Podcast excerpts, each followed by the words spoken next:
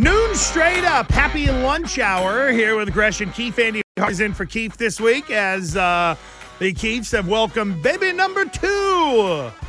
A lot of ladies in that house. There, oh, Keefe is surrounded. He's got no chance. Good for him. Yeah, good for him. That's right. Georgie. The Keep him in line. The world needs girl dads too. Yeah, de-dork him a little he bit is. too. He's got the perfect temperament for it, Yeah, right? he'll be fine. Some of us are made to deal with boys. Some of us are made to deal with girls. That's true. I am a, uh, you know, I'm a, I'm just a stepdad, so I can take a half a step to the left and be like, well, it ain't my problem. But then again, I'm the one there to yell at him. Joining us now on the Harbor One Hotline is our friend Tom E. Curran of NBC Sports Boston. He is sponsored by Leonard Hare and by Unified Office, where they help businesses maximize every incoming call at unifiedoffice.com. And Tommy Curran joins us on the Harbor One Hotline. Good afternoon, Tom Curran. How are you, friend? What's up, Andrew? Hello, Andrew. you're a you're a boy dad, right? Three. Got to got to ride him pretty hard. We had three in three years. They were great, though. They couldn't have been luckier. They They are good dudes. they couldn't have been luckier. Is that the No, we couldn't have been luckier. Oh, we. I thought they- you said it sounded like you said you couldn't have been luckier. No, they no, couldn't no, have no, been. We- luckier. we couldn't have oh, I luckier. got you. Okay. Well, uh, a uh, unlucky break, sprain, however we want to term it, uh, with Mac Jones and the Patriots. I know that uh, our uh, mutual thin friend Mike Giardi just had a tweet out about Mac Jones seeking a second opinion with Dr. Martin O'Malley, who is apparently a specialist team doctor for the Brooklyn Nets. Tommy, where do we stand on this whole second opinion? Because as we learned with the Gronkowski family, second opinion was a dirty word. I'm not getting that sense here. What do you know about the Mac situation? I find it fascinating in that this is a very, I wouldn't say tenuous, but it's an interesting spot for the Patriots in their relationship with Mac Jones. Every single player in the NFL should always seek a second opinion.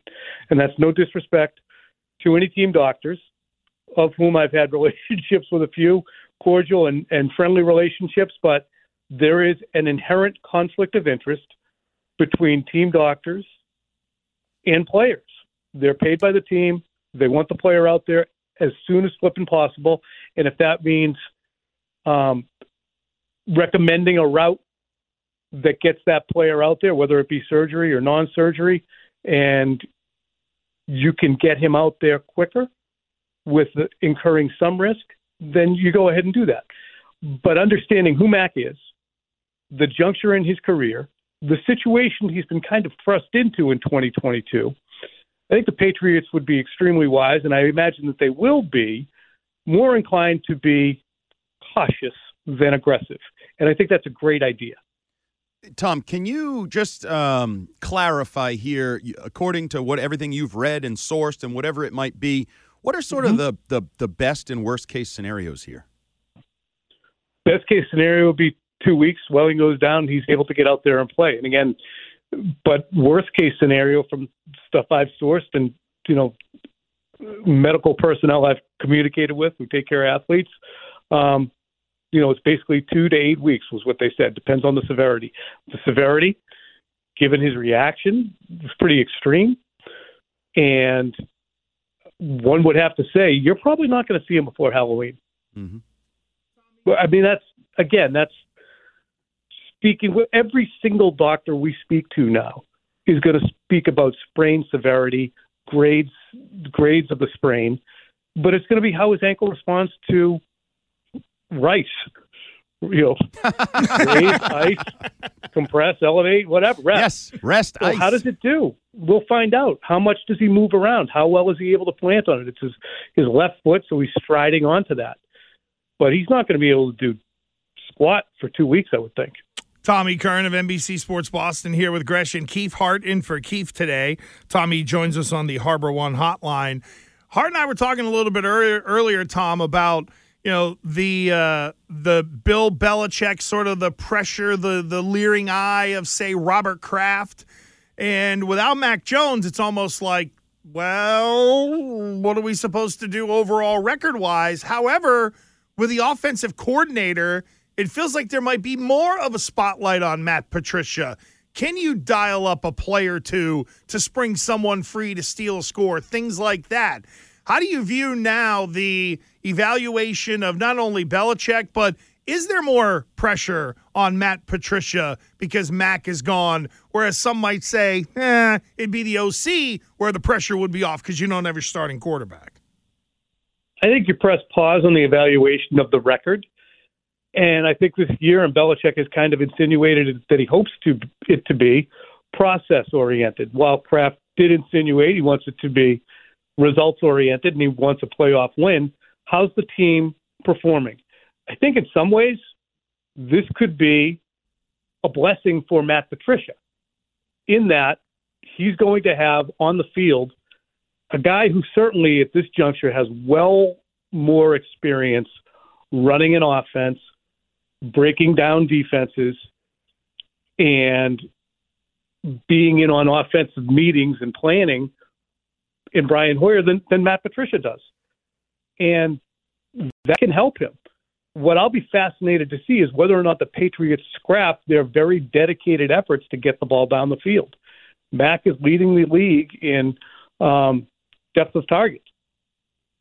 Far and away on average depth of target, DeVante Parker leads the league. Will they continue with that? Because it did show signals of having its benefits in the last game, despite the way it ended. Or will they back it off with Brian Hoyer? I'm, I'm fascinated to see this, but I don't foresee this thing crashing into the side of the mountain with Brian Hoyer there. Tom, were you surprised that we heard from Mac yesterday, and, and was it productive? No, on both counts. I, I, wasn't surprised because he hadn't done his, his post. Yep. And I think it would look ridiculous if you have a sprained ankle and can't talk to the media about what went on in the game in Sunday. I, I understand you're in dire need of some medical attention and evaluation in the immediate aftermath of the game, as he was and did. So we get it. It's only with the media after the game. It's the second time in three weeks. But health takes precedence. If it doesn't fit in, it doesn't fit in. But if you can't speak to the media because of a sprained ankle and kind of just debrief on what happened on the field, that would be a little bit out of step with what someone would expect. And again, if it's unfair, it's unfair. But keep going back to the guy who was here before. You know, Brady was available virtually every single game he played in his 20 years here. Wasn't there after his ACL, but that was understood, I guess. But right. yeah, I'm babbling. Babble alert. Tommy Bailey Zappe is not under consideration to get any snaps here, is he? No. Thank you. That was easy. You didn't thank, have to babble on that one. Thank God on that. that we're not we're Tom, not, do, not do, at that point. The last time everybody saw Hoyer, he was driving the car into a bridge abutment, yeah. but he had no time to get ready for that Kansas City game. Yeah. You know, Mac, excuse me, Mac, Cam Newton, you know, had COVID. It was a Friday. I think it was Sunday morning, and then the game got moved around. I can't even remember all the logistics of that week. But Brian Hoyer had no opportunity to get ready for that game. And yeah, he threw a couple of mind numbing picks, but he actually was moving the ball before the second of the mind numbing picks. Uh, they'll be fine. Uh, they'll be fine. Uh, speaking of that sort of tone, do you you mentioned earlier the record? How does this affect what you thought their record was going to be? Is this like minus three wins because Mac's not going to be out there for a month, or how do you deal with the thoughts on what their record might be? You know, I figured they would be an eight and seventeen to begin with. That's only 15 games. I was going to say not um, enough. an eight and nine team, um, an eight and nine team to begin with. You know, sub 500. Yep. I don't know if he's going to steal any games for you, Brian Hoyer, that Mac wouldn't otherwise get, but I don't know if he's going to blow games for you. I mean, did he blow the Kansas City game a couple of years ago, or were they going to lose that anyway? You could make a contention maybe he kind of blew it. Yeah, but. what was your point? Didn't help. Didn't help. But again, you know, you watch him, Andy. Am I? We don't sit right next to each other during training camp, but we watch enough Brian Hoyer reps. There's enough pop in his arm from zero to 15 yards. Yeah. There's enough command. There's enough touch. Yeah, he's not incapable. negotiate a drive. Yeah, he's not incapable, is the way I would put it. Uh, he can get you to 20 points. So, Tommy, we'll help you out here and not talk about Hoyer, but talk about the actual game that went down on Sunday. Offensively, it ended bad because Mac got hurt, but they got to 26 and had a chance to arguably be in the 30s if they don't, you know, get sloppy with the football. Did the offense take a step forward on Sunday, independent of what happened with Mac? 100%, Andy. Yeah. And that's the second week in a row it took a step forward. It's interesting to figure out, for them to figure out exactly what they want their identity to be. Because obviously they want to press the ball down the field and get chunk plays. The days of 8, 10, and 12 play drives are over because eventually somebody's going to line up wrong, get a hold, or you're going to get a run stuff. So get chunk plays. But in doing that, you're going to go against your philosophy of treating the ball with such extreme care that there's never any turnovers, which is what they subscribe to during Tom Brady. So is it a philosophical shift based upon the rest of the league and the scoring that's done? Is it a philosophical shift based upon the quarterback you have and what you perceive to be the weapons around him? Is it based on the defenses you go against? Is it based on hey, the rest, everybody else is scoring 30. We better figure out a way to do it too. I, I find that to be interesting, but you cannot deny that in each of the last two weeks, Matt Patricia, even though some of the offensive play calling might be head scratching or primitive, has gotten a lot out of the offense in both weeks. We noticed Bill Belichick maybe taking a little bit more active role, or at least an active role on the sideline in the offensive coaching on Sunday. Do you think that was a one week thing? Are we trending more in that direction? Was that as planned? Where do you think Bill's input on the offense, especially on game day, lies right now? That's the second week um, that that's happened. They had the, the switch too with Billy Yates coming down yep. the previous week, so I think that's going to continue, and I think it should continue. There's there's a you're going to have to get to 24 to 27 points a lot of weeks. Not the Bears week. You'll be fine. but you're going to have to get there. So in doing so, you need all hands on deck. Again, I think Patricia overall, relative to the way it looked in August, you'd have to give him a B based upon expectations.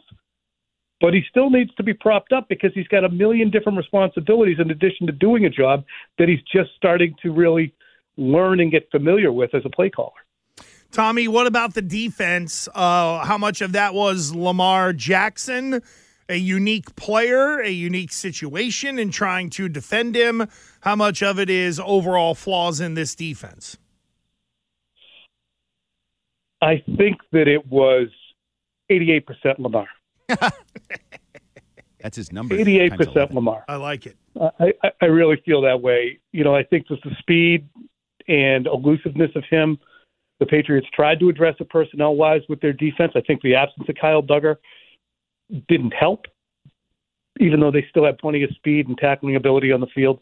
He's just a unique player at a unique juncture in his career, and he's almost impossible to prepare for. The Patriots, as John Harbaugh said after the game, seemingly dared him to run.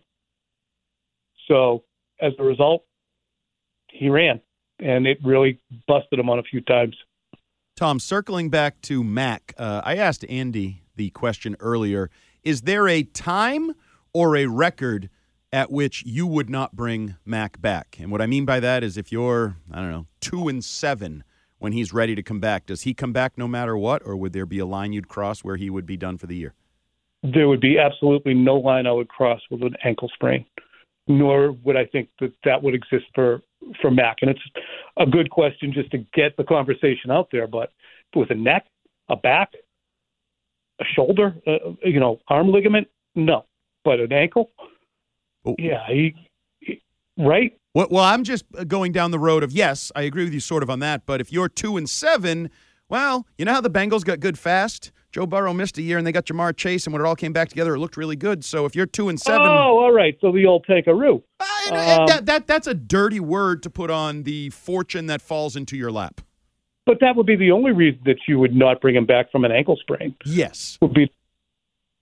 But again, I, I just don't think Hoyer is going to drive the car into the bridge abutment. Damn it! I just don't. I don't. I don't think. I don't think he's going to be scintillating. But all right, he's going to go. Hey, you know what? Remember this is Sunday, Andrew. Yeah. 21 for 34 for 267, a touchdown and a pick out there in Green Bay. Oh, I will remember that when we talked to Tom Curran on NFL Sunday. I know he'll hit Merloni, Fauria, and Mego on Thursday, so we'll see uh, if that changes during the week. Tommy Curran of NBC Sports Boston on the Harbor One Hotline. Thank you, Tommy. We appreciate it, friend. We'll catch you soon. All right, guys. Thanks for having me. See you. There, there See we ya. go. So he doesn't think that uh, Hoyer's going to drive it off the old exit ramp.